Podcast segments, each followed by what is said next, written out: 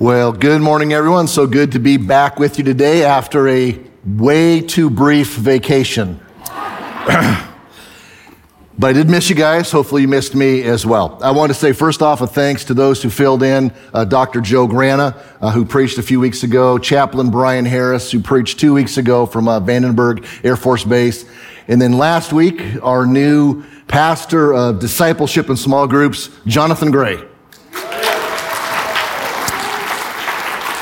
Jonathan will be officially starting his, uh, his duties as, a, as one of our pastors on staff on September 5th. And I also want to let you know that we've had a lot of progress made on our search for a family life pastor, someone to oversee our children's and youth ministries. And we should hopefully going to have some real big updates on that coming over the next few weeks. If you would please remain standing for the reading of God's word, we've got to get into God's word today and find some guidance for this crazy world we are finding ourselves in.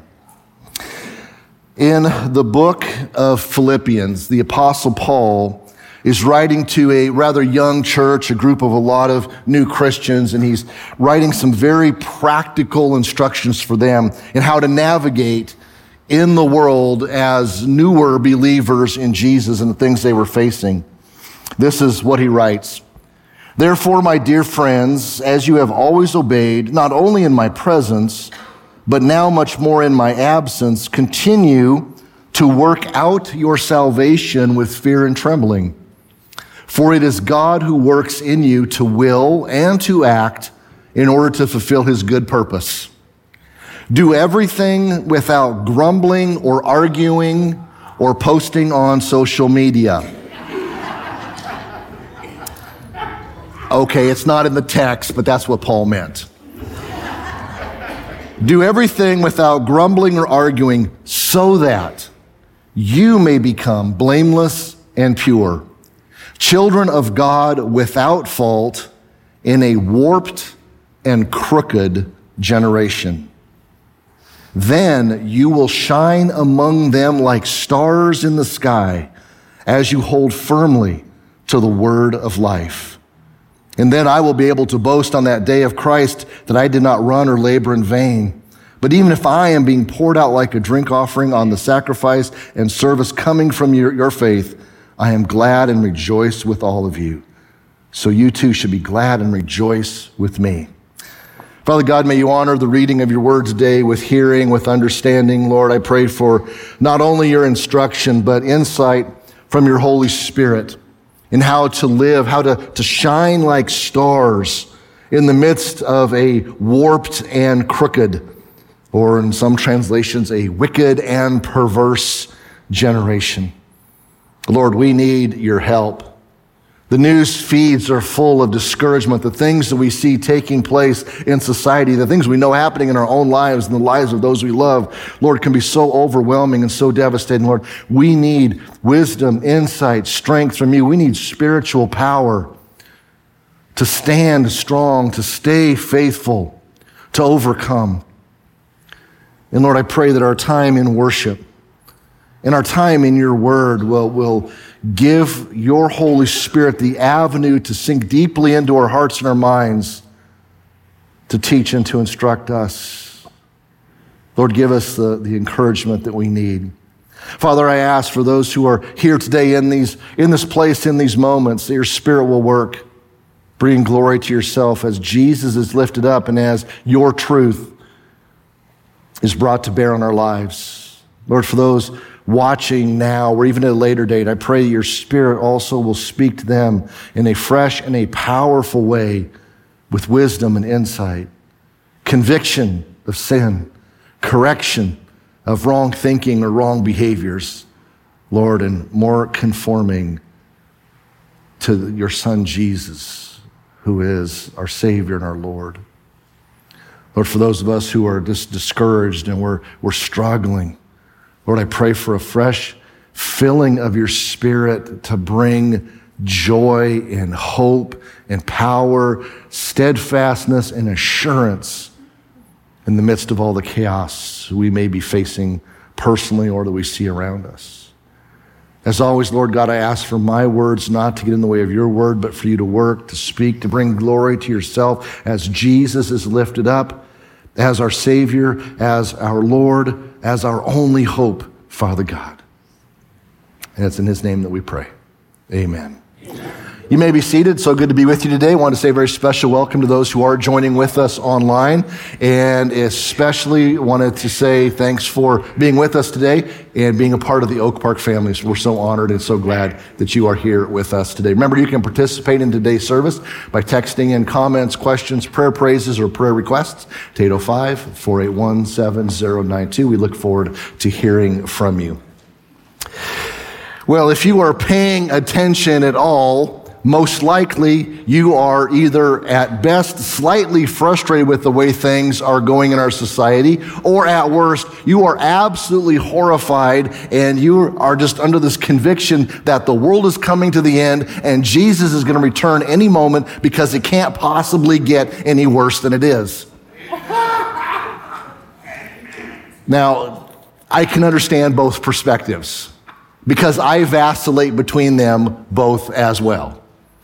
There's one days I'm feeling strong and courageous, and I'm like, the, the gates of hell will not prevail against Christ's church. And this is our opportunity to serve and to be light in the world and to do good works and to really show the power of God. Get, get your dander up. You're ready to go, ready to do something for God's kingdom. And then other days I sit there and I spend way too much time on Twitter or Facebook, which I'm pretty, I'm pretty convinced that's just flat out sin anymore nowadays. But you, you watch, you look at the news feeds, and it's like, oh my God, how much longer? How much longer will this perversity that we're seeing just Im, Im, embedded into our culture, how long will that perversity be allowed to continue? Our children are being warped by an ideology that is sexualizing them and wanting to sexualize them basically from birth. That is evil. That is demonic. If you trace back the history of religions, every pagan religion from the beginning of time has had a special animosity towards children. And we think, oh, we're so civilized and we're so sophisticated because, oh, we don't sacrifice our children on altars anymore. We don't burn them and sacrifice to the gods. Well, we do. We just do it in different ways. Every pagan religion one of the definitions of being a pagan religion is that it is, it is, is abhorrent in the things they do to children. That's what we're doing. We're seeing in our own country the rule of law upended. We're, we're seeing civility and discourse completely eradicated. There's so many things that are attacking us.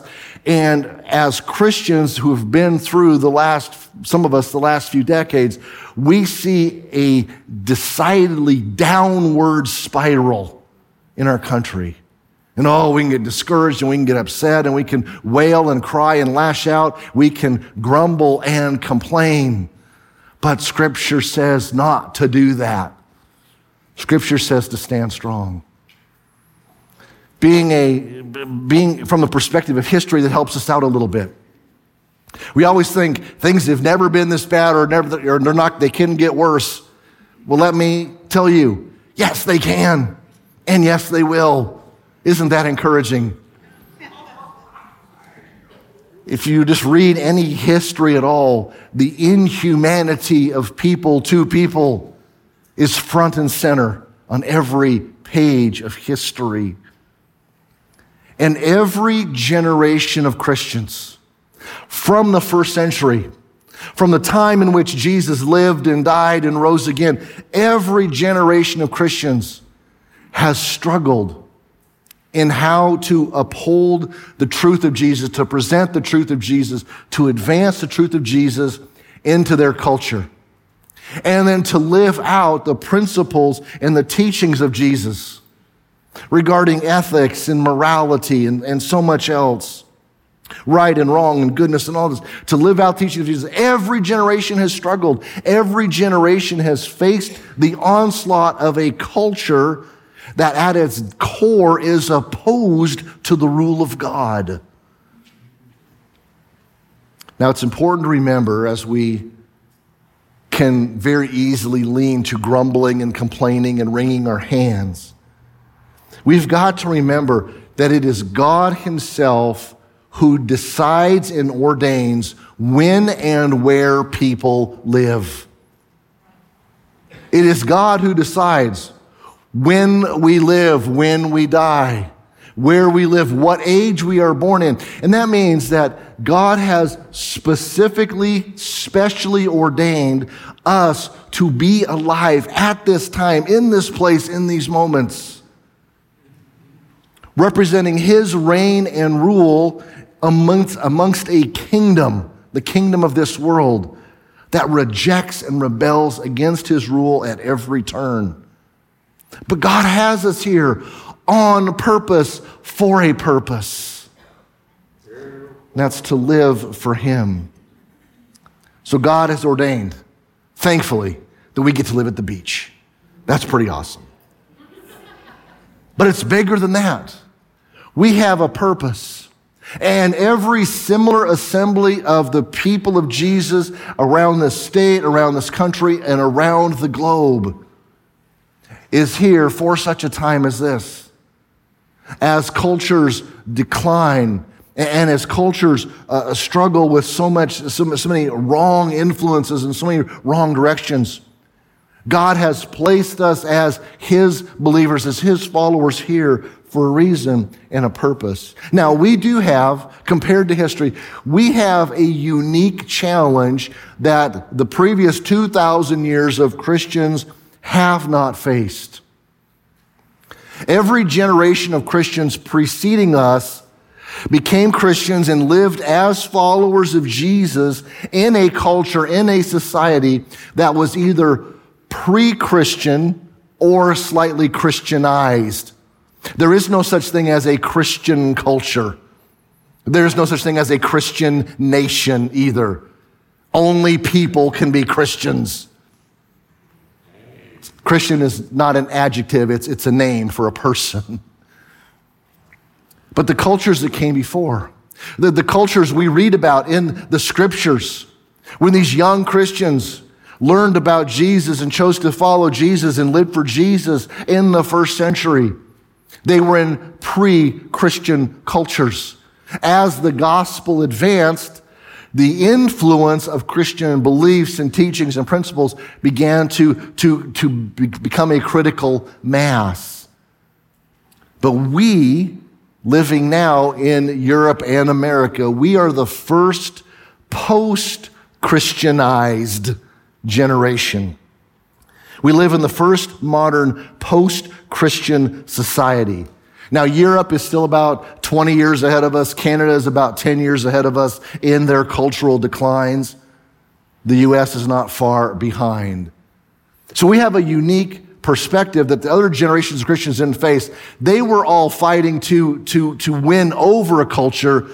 We are looking to either regroup or to win back a culture. Now, a Christianized culture or a Christianized society. That is a status that is deemed when the majority of the population is not necessarily Christians, because that's never truly been the case of just about any country. But a Christianized culture is one where the basic principles or the basic worldview or the understandings of the Bible are embraced by most people, regardless of their personal faith or not. We are the first modern generation where the absolute overwhelming majority of our population does not hold, does not adhere to, does not accept as true the basic biblical teachings of reality, of the world, of sin, of the nature of God, or anything else. This is the cause of our culture so rapidly unraveling and becoming unmoored from reality. This is the ideology that is just pervasive now. It is disconnected from the real world. So, what exactly is a biblically based worldview? Now, one thing important you got to understand this is a two part message series. So, today we get part, and next week we finish this off. So if you are not planning on being here next week, you need a note from your doctor. It's got to be signed, it's got to be authenticated, it's got to be on my desk by Wednesday. I'm just kidding. But understand, this is a two part. So we're covering some foundational stuff this week. We get into the nitty gritty of our cultural wars next week with some real specific stuff. So it's, it's, it's, book, it's a book, and you've got to go with both. So just understand that. Today, some of the foundational stuff. What exactly is a biblical worldview? Every single person has a worldview. It's basically how you view the world. It's your operating system through which you process experiences and information and all of that. It's the basic presuppositions we have that we hold that we're usually not even conscious of. Just for a couple of examples, we all have a basic grid through which we put through stuff. All right? Who here believes in Bigfoot? Raise your hand. Really? Man. Thanks, Rick. I got Rick. All right. Who believes in aliens? Raise your hand. All right. Who watches Ancient Aliens? I'm just kidding. That's, that's an old joke. We don't do. All right. Um, when you first hear about uh, somebody, um, somebody telling a, a, a fanciful story that seems unbelievable, is your gut reaction to believe or to disbelieve? Disbelief. Ah, good. We're all, we're all you know, nice and good American skeptics on that, right? Um, it, the list goes on and on. A worldview is how we basically interpret. We're automatically going to be predisposed to believing in aliens or rejecting aliens, believing in Bigfoot or denying Bigfoot's existence. I freak, I freak so many people out because I believe in Bigfoot, but I don't believe in aliens. I believe in Bigfoot because I'm from the Northwest. But anyway, that's a different story. Billy will edit that part out of the, the, the video. But we have basic presuppositions about the world. Um, are people basically good or basically rotten? That's part of our worldview. It's a presupposition we have. When somebody does something nice and good and kind, are they acting out of their character or are they acting against their nature? We, we already determine that how we interpret when people do that. So a worldview is the basic presuppositions that we have, which may be true, partially true, or entirely false, that we hold either consciously or unconsciously, consistently or inconsistently, through which we evaluate new information and experiences. A worldview is the foundation of how we think and how we act. As people who now live in the 21st century in America, our worldview has been shaped by, by the forces that have come before. For the West, the Protestant Reformation in Europe in the 16th century sparked widespread intellectual engagement and exploration of the Bible. Uh, the, the Gutenberg, Gutenberg printing press was able to publish the Bible for the masses. The Catholic Church had withheld publication of the Bible to keep it from the masses, but the Protestant Reformation helped enable everyday average people to have access to the scriptures. And that just exploded upon the world, a new exploration of the Bible, and, and that's what led to the birth of modern science because they saw a, a, God who had created the world, a God of order who had created the world, and that if the world was ordered by God, they wanted to find out the order of the world so that they could glorify God and give him more praise. That, that's how science started. So it goes through the, the, the, the, the Protestant Reformation, which then led to the Enlightenment and the exploration of, uh, of all sorts of scientific ideas and philosophical advancement. Those things then met, led into what was phrased as modernity, the modern world. We had amazing advancements in technology and philosophy and medicine and science and all of these things.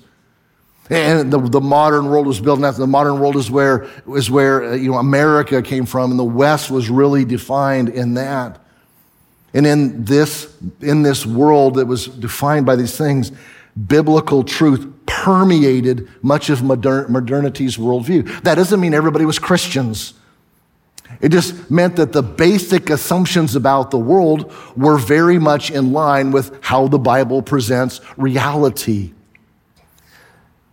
Modernity in the last few generations has given way to post modernity, postmodernism.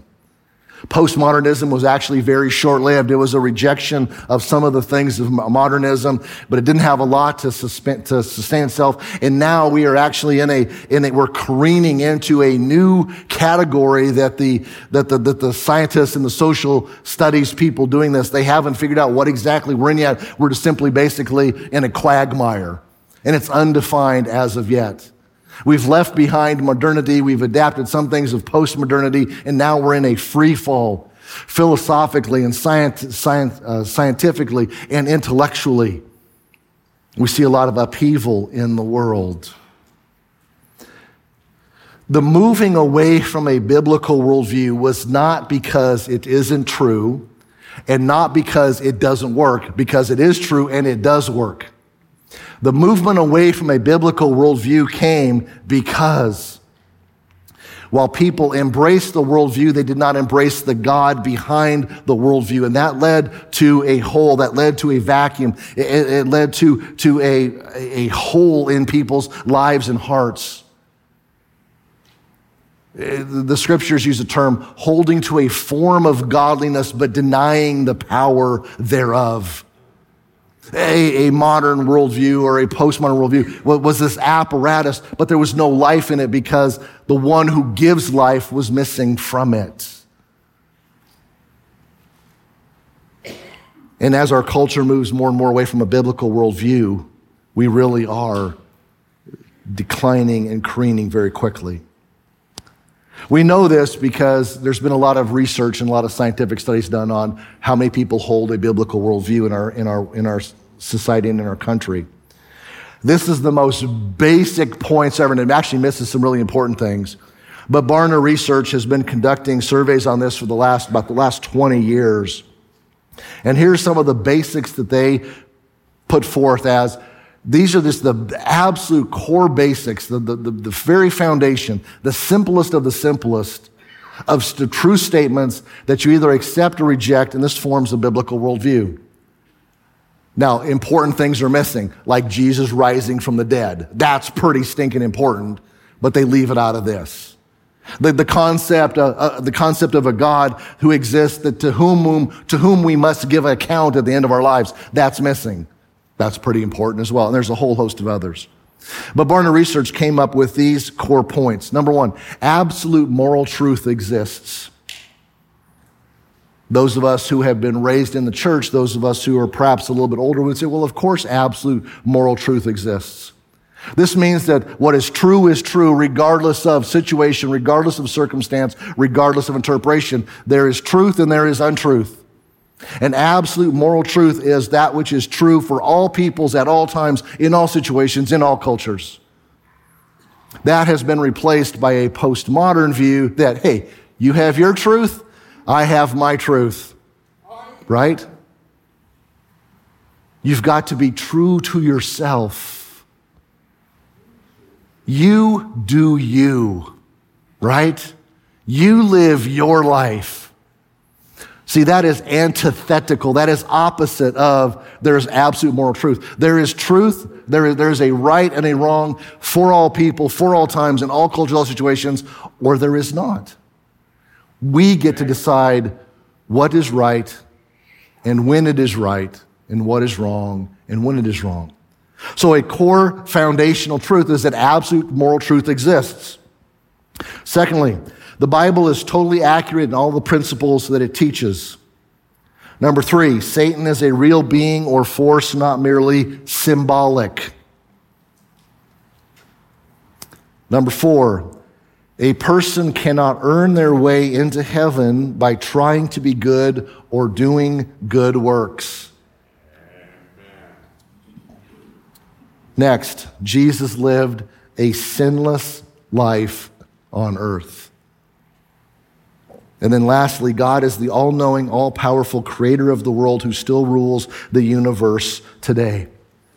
Those basic things, if those things are answered in the affirmative, you have a, well, you have the beginnings of a biblical worldview. Pretty simple, pretty obvious for those of us who've been in the church. But these, every single point of these are rejected by the overwhelming majority of people in our society and in our country today. Recent research, that was actually just released in February of 2023, shows that among the American population, only 4% of Americans hold this belief system. 96% of the people that we see, that we interact with, that are, that are in our country, our fellow Americans, reject either one or all of these points. There's no moral truth. Jesus sinned. Jesus was flawed. Jesus was fallible. Jesus was just a person. Those are all wrong teachings, by the way.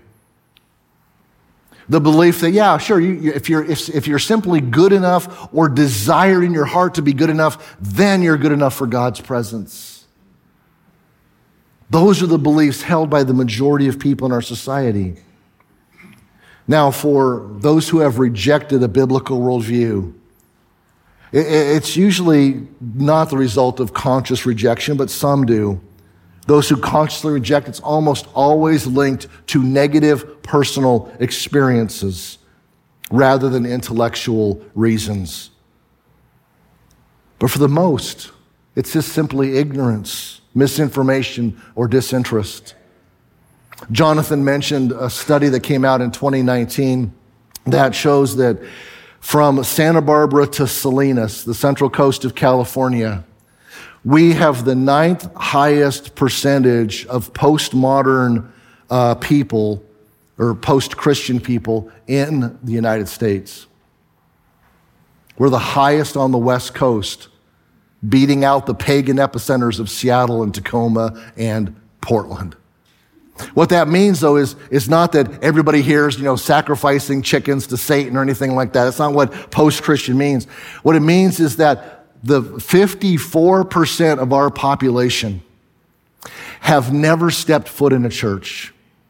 As kids, they never went to Sunday school. They were never oriented to the stories of the Bible, uh, of the Garden of Eden, of Adam and Eve, uh, of Noah and of Abraham and of Moses and all of those stories. It means that we now have uh, the second and the third generation of kids coming who have never, ever been exposed to biblical principles, biblical truth, biblical teaching. So therefore, it's, it's not part of their lives. We're the, we're, the, we're the ninth highest population in the United States. We're the highest on the West Coast of people who have never had a, a personal experience, personal involvement with a church or with the teachings of Jesus in a way to embrace them. That's the world we find ourselves in.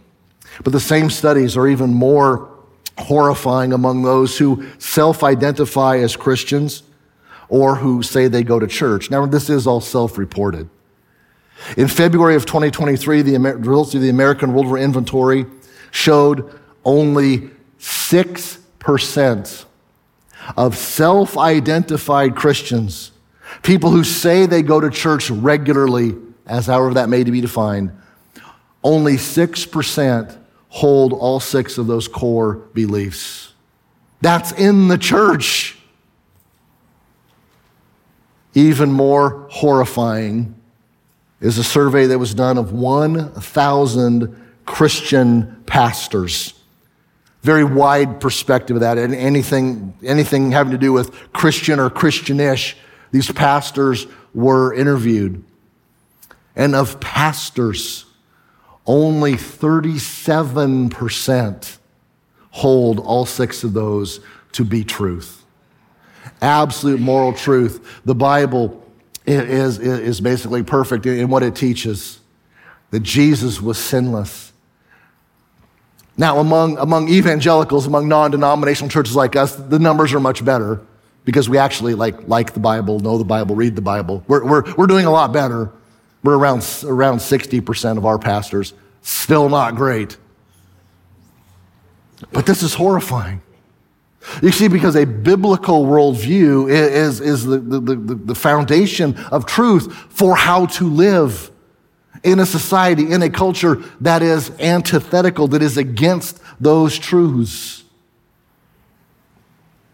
An anti biblical worldview is what leads to a warped and crooked generation. and we are called to shine like stars, to live our lives in such a way among those of the wicked and crooked generation that we are to, to shine like stars. We do so by believing what the scriptures say, by believing the word of God.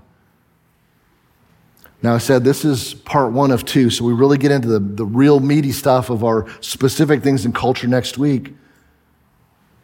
But we've got to remind ourselves Jesus told his very first followers that this world was not their home. The world actually would hate them because the world hates Jesus. Jesus is king. He is coming to a realm ruled by the evil one. Those in the realm ruled by the evil one will reject the new king. But Jesus and his people are the insurgents of a new kingdom, the kingdom of God. And that is who we align with. Amen. Jesus clearly warned his disciples of the world's animosity towards them because of him. If the world hates you, keep in mind that it hated me first. If you belong to the world, it would love you as its own.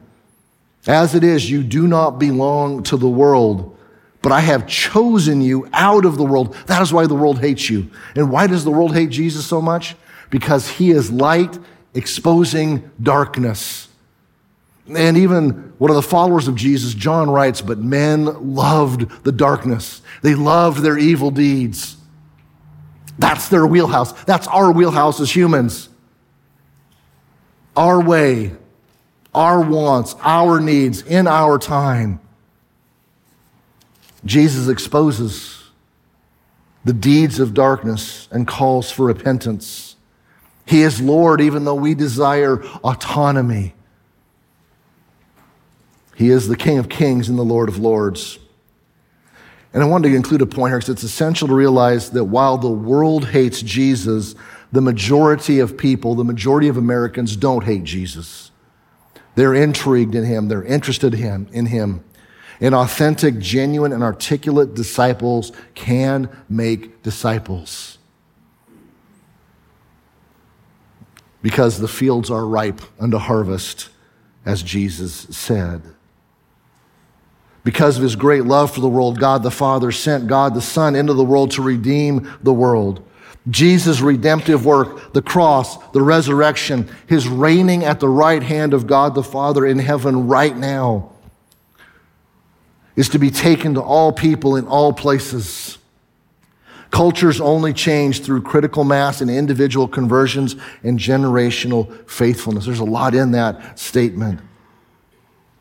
The gospel is for the whole world, for God so loved the world. It does not mean that God so loved the nature, the trees, the sunsets, natural beauty, for God so loved the people in the world that he gave his one and only Son, that whoever believes in him should not perish, but have everlasting life. God did not send his Son into the world to condemn the world, but to save the world through him. Jesus said right prior to his ascension into heaven, All authority in heaven and on earth has been given to me. Therefore, go and make disciples of all nations, baptizing them in the name of the Father and of the Son and of the Holy Spirit, and teaching them to obey everything I have commanded you. Surely I am with you always, even to the very end of the age. We are in the world, but we are not of the world, but we are for the world. That is what Christians are called to do to shine like stars among a warped and crooked generation. And just so we, just so we're clear and just so we're refreshed a little bit in our memories, Paul used that language in the first century, 2,000 years ago, basically. That was Paul's description of his generation in his time and his world. But you know where Paul got it from?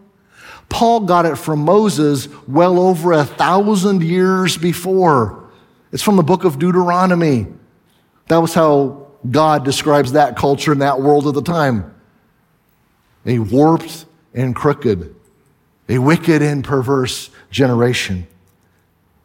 You see, the thing, the more things change, the more they stay the same. The world is as the world has always been. Now we just have we have iPhones that make everything so much more accessible. But the world is what the world is. And we are called to live amidst this warped and crooked generation and to shine like stars. That's the challenge of Jesus. That is the challenge of Paul. And that is part of our challenge as well that we, as people who believe in Jesus, as people who worship King Jesus, and have given our allegiance to Him, we are to shine like stars in this wicked and corrupt generation.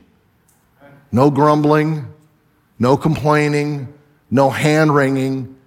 Let's get to, get to work in the Word of God, doing the work of God in accordance with the will of God. And as we shine forth His light through the tangible difference Jesus makes in our lives, it's through personal character. It's through our personal moral choices that align with Scripture, not society. And yes, it's our good works, genuine good works, not good works to win favor, not to coerce, but just simply because we have a good God who has given us good things. You are the light of the world. Let your light shine before others so they may see your good deeds and glorify your Father in heaven. One of the best things about culture becoming darker and darker is that the light will shine brighter and brighter. God's making it easy for us. It's not that hard. As I've always said, being a Christian is not easy, but it is simple. Let's follow the simple things in Scripture to love the Lord our God, to live for Jesus and to love those around us as well.